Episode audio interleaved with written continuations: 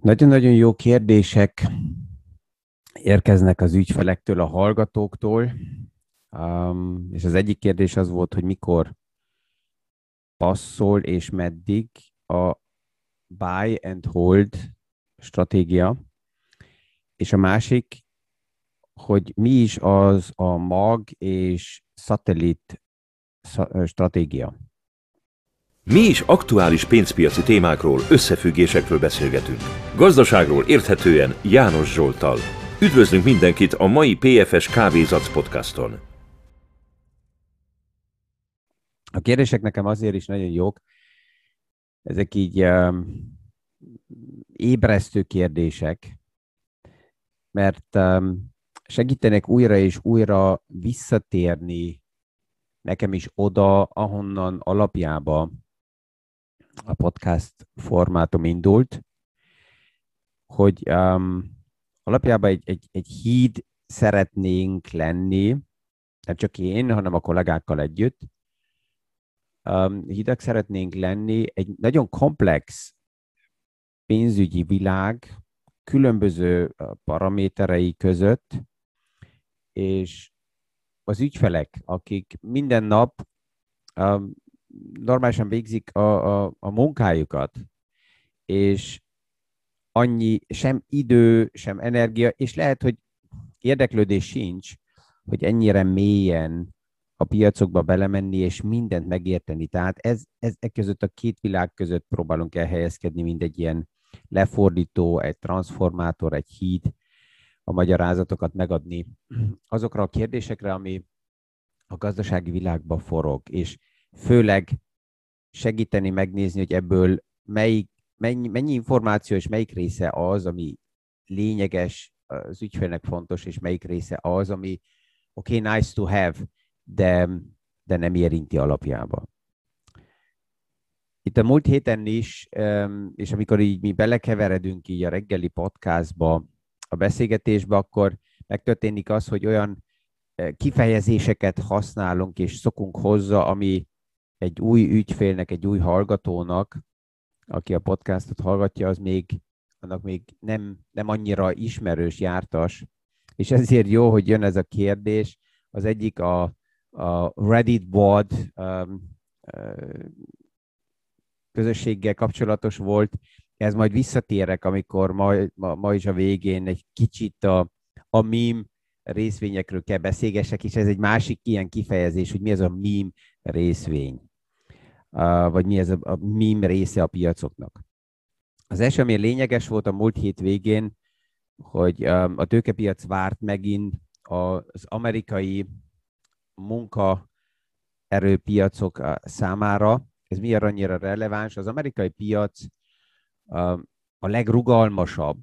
Tehát ott látjuk, hogy amikor egy probléma kitör, egy pandémia elindult egy évvel ezelőtt, akkor ott a leghamarabb megjelennek a munkanélküli számok, nincs az a, az a szociális hálózat, az a védő háló, mint, mint Európában, és ezért nagyon gyorsan, ha a gazdaságban valami változik, ez a high and fire mentalitás átüt, egyik napból a másikra akár ott van 20 millió munkanélküli. De hogyha a gazdaság elindul, akkor ott nagyon-nagyon gyorsan újra munkahelyeket gyárt a gazdaság, és az embereket egyből veszik fel. És itt havonta nézzük azt meg, hogy mennyi munkahely uh, igény jelent meg a piacba, az igény pillanatnyilag jóval nagyobb, mint amennyi munkahelyet lehet gyártani, és olyan szűk 559 ezer munkahely teremtése történt meg májusba. A, az elemzők vártak olyan 650 ezerre, ez már csökkentve lett, mert egy-két hónappal ezelőtt vártak a, az elemzők egy millióra havonta, aztán ugye jött az áprilisi szám, amelyik nagyon-nagyon eltért a milliótól, valami 270 ezerrel, ezért most visszavették ők is az elvárásokat, és 559-en nem is volt olyan messze attól, amit elvártak.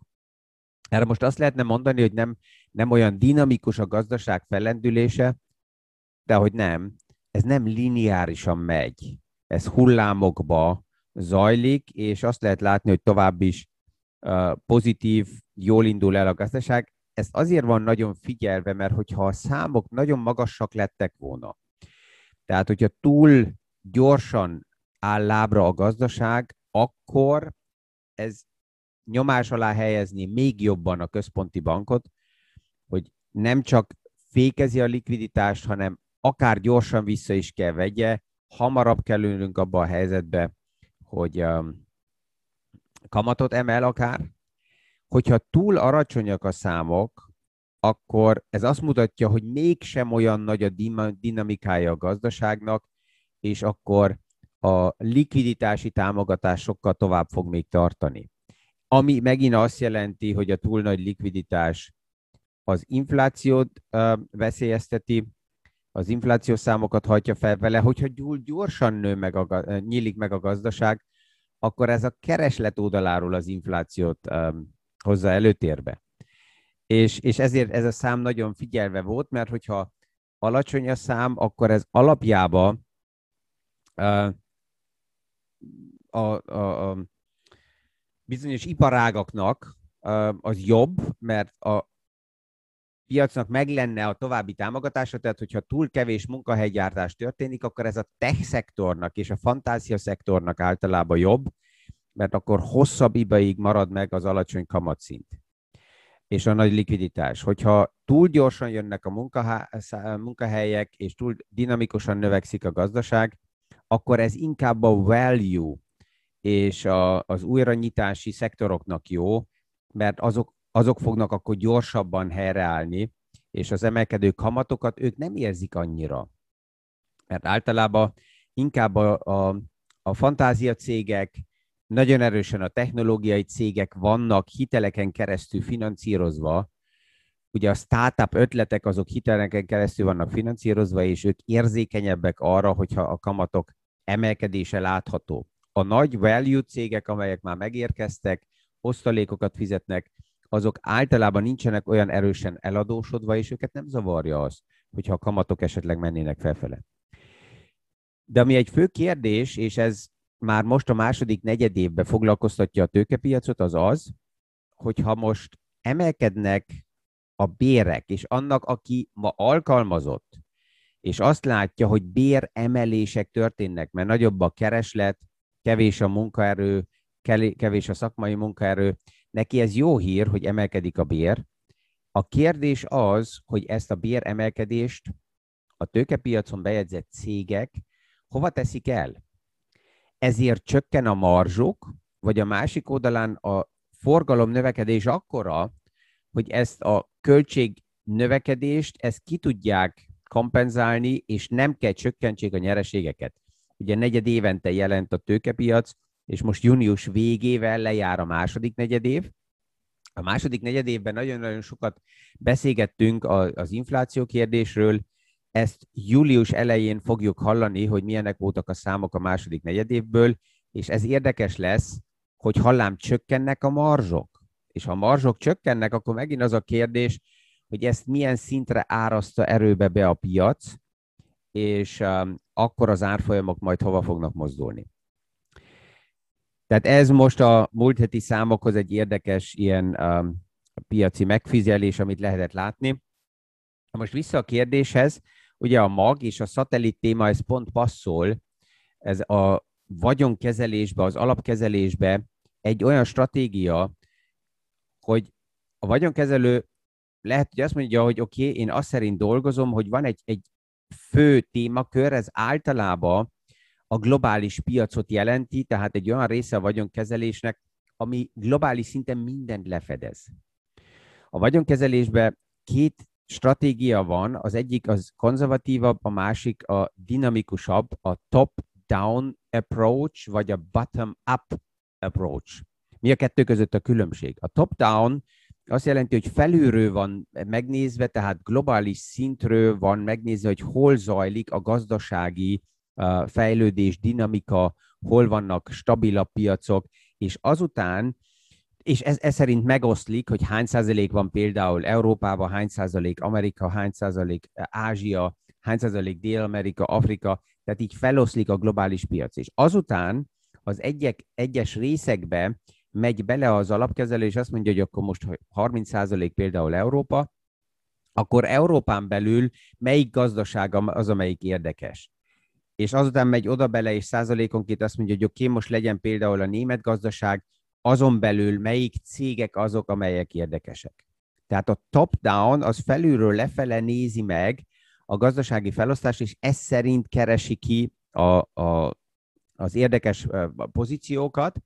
Na most a top-down approach-nál ez azt jelenti, hogy amíg oda jutok, hogy eldöntsem, hogy melyik vállalatba fektetek be, aközben sok nagy, nagyobb döntés van, ami akár kiszűri az érdekes vállalat felfedezését, mert egyszerűen felülről lefelé nézve nem jut annyi arra a bizonyos iparágra. A bottom-up az megfordítja, az egy dinamikusabb verzió, és az azt mondja, hogy egyszer megnézem, hogy melyik iparágnak, melyik cégnek van érdekes biznisztoria, és csak azután nézem meg, hogy ez milyen környezetekben van, melyik országban például, milyenek ott a gazdasági, a törvényi uh, paraméterek, azután nézem meg, hogy melyik regióba vagyok, és azután nézem meg, hogy ez a globális portfólióban hol helyezkedik el. Tehát itt inkább megvan a lehetőség, a fantázia érdekes cégeket felfedezni, akár olyan regióba is, amelyiket a top-down approach szerint nem választanám ki.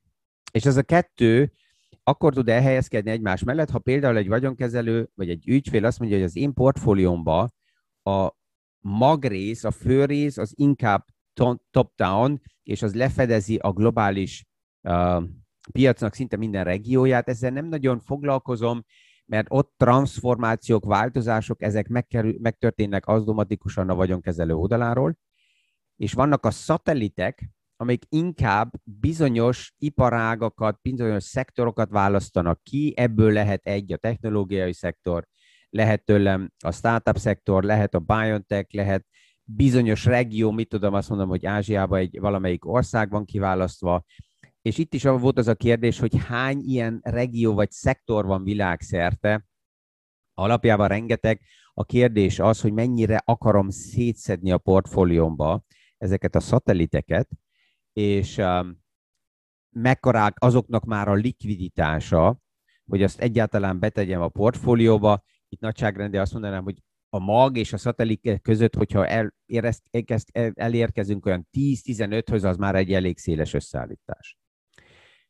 Ez persze a kérdés az, hogy mekkora az összeg, ami rendelkezésemre áll, hogy mennyire tudom ezt szétosztani, um, és hogy milyen eszközökön keresztül oldom ezt meg. És az az értékpapír számla vezető, ahol az értékpapír számlámat vezetem, az mennyi, mennyit nyit nekem meg, tehát mennyi eszköz áll rendelkezésemre, hogy ezt le tudjam bonyolítani. Tehát ez a mag és a, a szatellit kérdés, és ehhez jön az is, hogy a buy and hold ez mikor passzol. Alapjában a buy and hold ez mindig akkor passzol, hogyha hosszú távra megvan a meggyőződésem, hogy az az iparág, az a szektor, amit kiválasztottam, ez most teljesen mindegy, hogy szatellitről beszélünk, vagy magról, hogy ez emelkedni fog. Ha nagyon távolról megnézzük, akkor 1200 valamennyi óta, mióta megjelentek részvények, például a részvénypiac folyamatosan emelkedik. Miért? Hát azért, mert a gazdaságunk olyan formában van felépítve, hogy a gazdaság alapjába folyamatosan növekedik. Ez egy másik kérdés, amit sokan feltesznek, hogy állandóan kell nekünk a növekedés. Egyszerűen összefoglalva, igen, ezt láttuk most az egy év pandémia alatt, hogy a munkahelyeknek nagy része állandó gazdasági növekedések nélkül nem szükséges. Van olyan ország, van olyan regió, ahol akár 60-70 százaléka a munkahelyeknek csak azért létezik, mert van aktuálisan növekedés. Nincs növekedés, akkor azok a munkahelyek nem, nem szükségesek, és akkor azok az emberek munkanélküliek lennének, ami azt jelenti, hogy csökken a fogyasztóerő, ami azt jelenti, hogy ennek kihatása van akkor a többi ipari ágra is. Na most a buy and hold, és ehhez hozzácsatlakozik az is, ami egy ilyen kijelentés itt ezekben a körökben is néha megjelenik a, a, a mi a podcastunkban, ez a buy the dip, tehát vásárolni a piaci korrekciót. Ez mindig helyes akkor, hogyha egészséges az az iparág, egészséges az a vállalat, és azt látom, hogy ez növekedik, akkor a visszaesést a belső érték mellett megnézne, hogy, hogy milyenek az árfolyamok, és milyen a belső értékem, ezt akár meg tudom vásárolni. Rossz stratégia buy the dip akkor, hogyha egy iparág folyamatosan elkezd esni, vagy akkor kezdtem el vásárolni, amikor egy spekulációs csúcsba voltam. Erre egy nagyon jó példa újra és újra a 2000-es évek technológiai lufia, és ott ugye a Superstar annak idején volt a Nokia. És csak emlékszem, 2000-ben egy előadást, amikor tartottam, akkor így, így össze volt hasonlítva és fel volt mérve, hogy hol van Nokia, és neki a fantáziája, a kiállátása, és ehhez párhuzamosan egy Apple. Egy Apple, egy Steve Jobs, aki 2000-ben a csőd előtt állt, annak idején a, az Apple-el és a business modellével, és a Nokia, amelyik dominálta a világpiacot, és szinte 90% irányába ment már az ő piaca a mobiltelefonoknál. De az, az átállás a smartphone-ra, azt, azt Nokia elszalasztotta. Tehát az, aki annak idején azt mondta, hogy oké, okay, buy and hold, Nokia-t megveszem, és hosszú időre megtartom, és mindig, amikor megvoltak a korrekciók, akkor belevásárolt. Abba a reménybe, hogy ez újra emelkedni fog. Um, annak ma van, oké, okay, Microsoft részvénye, mert valamikor rész, Microsoft megvette, de azok a számok, amit a Nokia uh, szupa idejéből látott, az, az nincs. Tehát a buy and hold, ezt újra és újra és újra kell értékeljem, hogy ez ma még stimmel. Stimmelnek a számok és a paraméterek, hogy ebbe tudok maradni? Vagy érdemes ezt megváltoztatni? Egy másik példa csak, hogy egy párat kivegyek az iparágakból, a, a Kodak. Évtizedek ezelőtt a, a, a, az egész fotó és a, a, a fénykép és a videó témába világpiac szereplő ma egyáltalán nem létezik. Csak egy rövid időn belül a tavaly, mikor a pandémia kitört, és egyből Hertz egyik hónapról a másikra eltűnt a piacból, annak ellenére, hogy megvolt a múltja, mint autókölcsönző az előtt. Ez csak egy pár példa, és nem beszélek én a kriminális sztorikról, amik azután majd, mikor a Luffy kiszállt, kiderülnek, hogy mekkora a, a kamu sztori volt benne, de hát ezt megvette a piac. És ez érdemes ebből a szempontból kritikusan hozzáállni, mint befektető is, hogy az, ami nagy marketinggel fel van ma fújva, az lehet, hogy hónap másképp néz ki. Tehát ehhez kell, visszatérve a múlt heti kérdéshez, hogy kell főtélen a szakember. Ideális esetben egy olyan, akinek múltja van, és már volt nagyon sokat fenn a hegyekbe, és akkor is, hogyha süt a nap, akkor kritikusan figyeli a hegyeket, mert tudja, hogy laminák indulhatnak el. És megvannak azok a részek, ahova akkor is, hogyha nagyon fantasztikusan néz ki, nem érdemes bemenni. Um, tehát ezért um, ez a buy and hold, ez is egy olyan téma, amit újra és újra érdemes megkérdőjelezni. Még emlékszem, a 98-ban volt a Kostoláninak egy, um, egy interjúja, annak idején még ugye uh, ő még élt, és uh, akkor kezdett elindulni a technológiai Luffy első lendülete, és Németországban megjelent külön a Nasdaqnek egy ilyen párhuzamos tőzsdéje, a Naya Markt. És ott 1000-2000 százalékkal emelkedtek az árfolyamok, és 98-ba abban az interjúban Kosztolánit kikacagták, mikor ő azt mondta, hogy ez egy csalás, ez egy lufi, az egész Naya Markt story. És hát persze azok, akik ott voltak, és akik uh, éppen felmondták a munkahelyüket, és azt mondták, hogy á, mit, mibe kerül a világ, én uh, csak tőzsdézek, és a Naya Markton, uh, hogy, hogy évente 6-7 százalék, havonta 30-40 százalék, és wú, to the moon. Ez volt így az első uh, jelenség, ami ott elindult, és um, aztán egy pár évvel később um, igaza volt uh, Kosztonálinak, és ezt uh, sokan azután azt mondták, hogy tényleg mégis az volt, de 98-ban, ha ma megnézzük néha ezt az interjút, akkor látjuk, hogy tényleg kikacagták. De neki, és azt mondták, hogy jó, hát túl öreg, halvány fogalma nincs, hogy mi történik, és uh, ma minden másképp zajlik. Ez a legveszélyesebb, amikor egy fiatal generáció jön, és azt mondja, hogy oké, okay, rendben van, most már a, a magyarázatokból látjuk azt, hogy, hogy uh, János Zsolt is kezd öreg lenni, uh, tehát nem csak festi a haját, hanem uh-huh, uh, tényleg öreg. Tehát ez itt a fehér hajakra gondoltam a, haj, a festéssel. Tehát ezek természetesek, de a fiatalok azt mondják, oké, okay, öregem, te nem érted, ma minden más. És ezzel jövök a, a meme uh, iparágakhoz is. Ez is egy új fogalom, ami kialakult, hogy, hogy ezek olyan iparágak, olyan cégek, amelyek az elmúlt évben és a pandémia alatt is mind ilyen játékiparágak kialakultak, és ezekbe fektetnek be nagy rész privát befektetők, akiknek megjelent a lehetőségük, hogy direkt, akár bankok nélkül meg tudnak nyitani valahol egy számlát, és bármit meg tudnak vásárolni.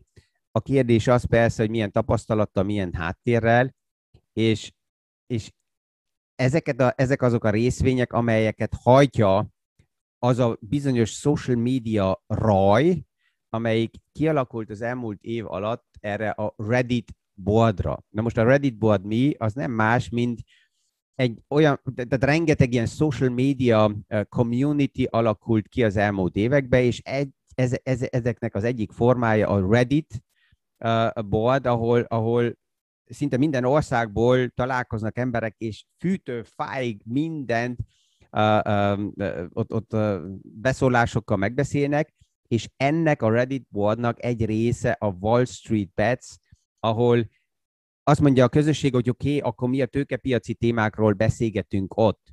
Na most ezek persze, hogy mind szabályzott um, médiákon kívüli platformok, ahol bárki megjelenhet, bárki mondhat, amit akar, um, az, hogy annak a kijelentésnek az értéke mekkora, és annak az állításnak, ami ott történik, azt egy szakember esetleg meg tudja állapítani, de az, aki ott van, halván fogalma nincs, hogy mi történik a piacokban, azt ez, ez elég jól lehet őket hajtani, ezeket a bordokon belül, és uh, itt ebbe a a podcastban is az érdekes az, hogyha ugye a MIM részvény kategóriákról beszélgetek, akkor én ezt abból a szempontból is csinálom meg, mert az embereket vagy lehet szórakoztatni, tehát viccesen mondom el, hogy ott mi történik, um, és akkor meghallgatnak. Van olyan is, aki, aki nagyon mérgelődik azon, amit elmondok, és lehet, hogy akkor azért hallgat meg, de mind a kettőből van legalább reakció. És a múlt héten is, mikor mondtam azt, hogy ezek a, a bohócoknak a piaca, um, akkor egy pára megsértődtek, és írták nekem, hogy János, ez, ez tényleg szükséges, hogy azt mondani, hogy a bizonyos piac szereplők ahhoz, azok bohócok? És ezt helyre is kell tenni, nem arról beszélek, hogy aki ott a piacon, az a bohóc, nem, hanem az egész szektor, ahogy ez kialakult, ezek körül, a mím részvények körül az egy cirkusz. Aztán, hogy ott a cirkuszban ki hogy helyezkedik el, az mindenki saját maga dönti el, ahhoz én nem szólok hozzá. De ott, alka, tehát azt látom, hogy azok, akik ott mozognak, jönnek, és azt mondják, hogy oké, okay, akkor itt lehet használni, hogy alkalmazni a buy and hold stratégiát. És erre azt kell mondjam, hogy lehet, hogy lehetne alkalmazni, de érdemes szerintem legalábbis egyszer leülni, és egészen más kérdésekkel foglalkozni.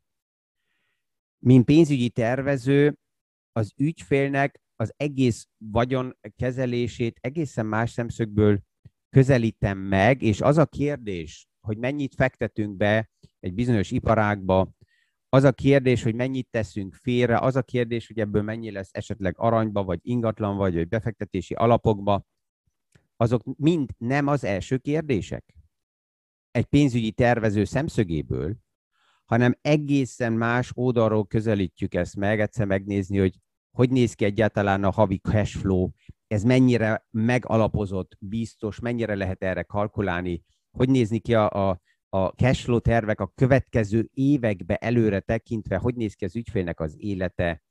És amikor ezeket az alaptémákat megbeszéltük, azután majd kezdünk el azzal foglalkozni, hogy mekkora része a vagyonnak hova kerül, ha úgy nézzük, akkor ez is inkább egy top-down approach, és nem bottom-up.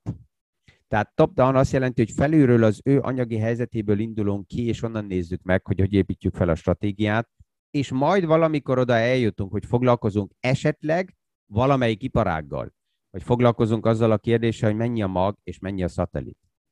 Nagyon sokszor azt látom így a privát befektetők oldaláról, akik saját maguk elindultnak, hogy ők nem egy alapstratégia szemszögből indulnak el, lehet, hogy van kivétel. De a kérdésekből azt látom, hogy nem onnan indulnak el, hanem egyes témakörrel foglalkoznak, játszodnak, és ott próbálják a szerencséjüket, uh, és, és akkor ott, ott, ott találkozunk, ahol általában azt mondom, hogy oké, én ebből kiszállok, mert uh, ne, szerintem nem jó oldalról kezdi el, és amiről meg vagy győződve, vagy nem passzol, abban nem tudok neki segíteni. Tehát ezzel remélem, hogy ma reggel is, így, hogyha megnézzük összetéve, ez a mag, szatellit, um, portfólió összeállítás kérdésé, ahogy megvilágítottam, ez egy picit segít. Az a kérdés is, hogy mikor passzol egy buy and hold stratégia, és mint, mint, mint pénzügyi tervező miért inkább a top-down megközelítésből állítjuk össze a portfóliókat, és ott majd valamikor egy bizonyos iparág esetleg az asztalra kerül, de nem ezzel kezdjük a témát. Ezen ma reggel is. Mint mindig, kívánok mindenkinek egy sikeres napot. Hónap este, még hónap reggel uh, itt halljuk egymást, hónap este majd lesz a szélesebb körű divány beszélgetés, ahol nem csak én beszélgetek, hanem itt két szakértővel, Diványi, Iványi Ildikóval és Ligetfalvi Erikával fogunk, plusz egy-két uh, ügyfélnek a kérdésével foglalkozni. Uh, volt olyan visszajelzőség, hogy azt mondta, hogy igen, én akarok jelentkezni, mert van mondani valóm. Itt ezt helyre teszem, hogy aki bejelentkezik, az kérdés tesz fel, és nem pót előadást fog tartani, tehát legalábbis nem ez a tervünk, hanem maximum egy kérdés feltevése. Ezen mai nap is kellemes napot, sikeres tárgyalásokat és a viszonhallásra a hónap reggeli kávézat podcastig. Mi is aktuális pénzpiaci témákról, összefüggésekről beszélgetünk. Gazdaságról érthetően János Zsoltal. Üdvözlünk mindenkit a mai PFS Kávézac podcaston!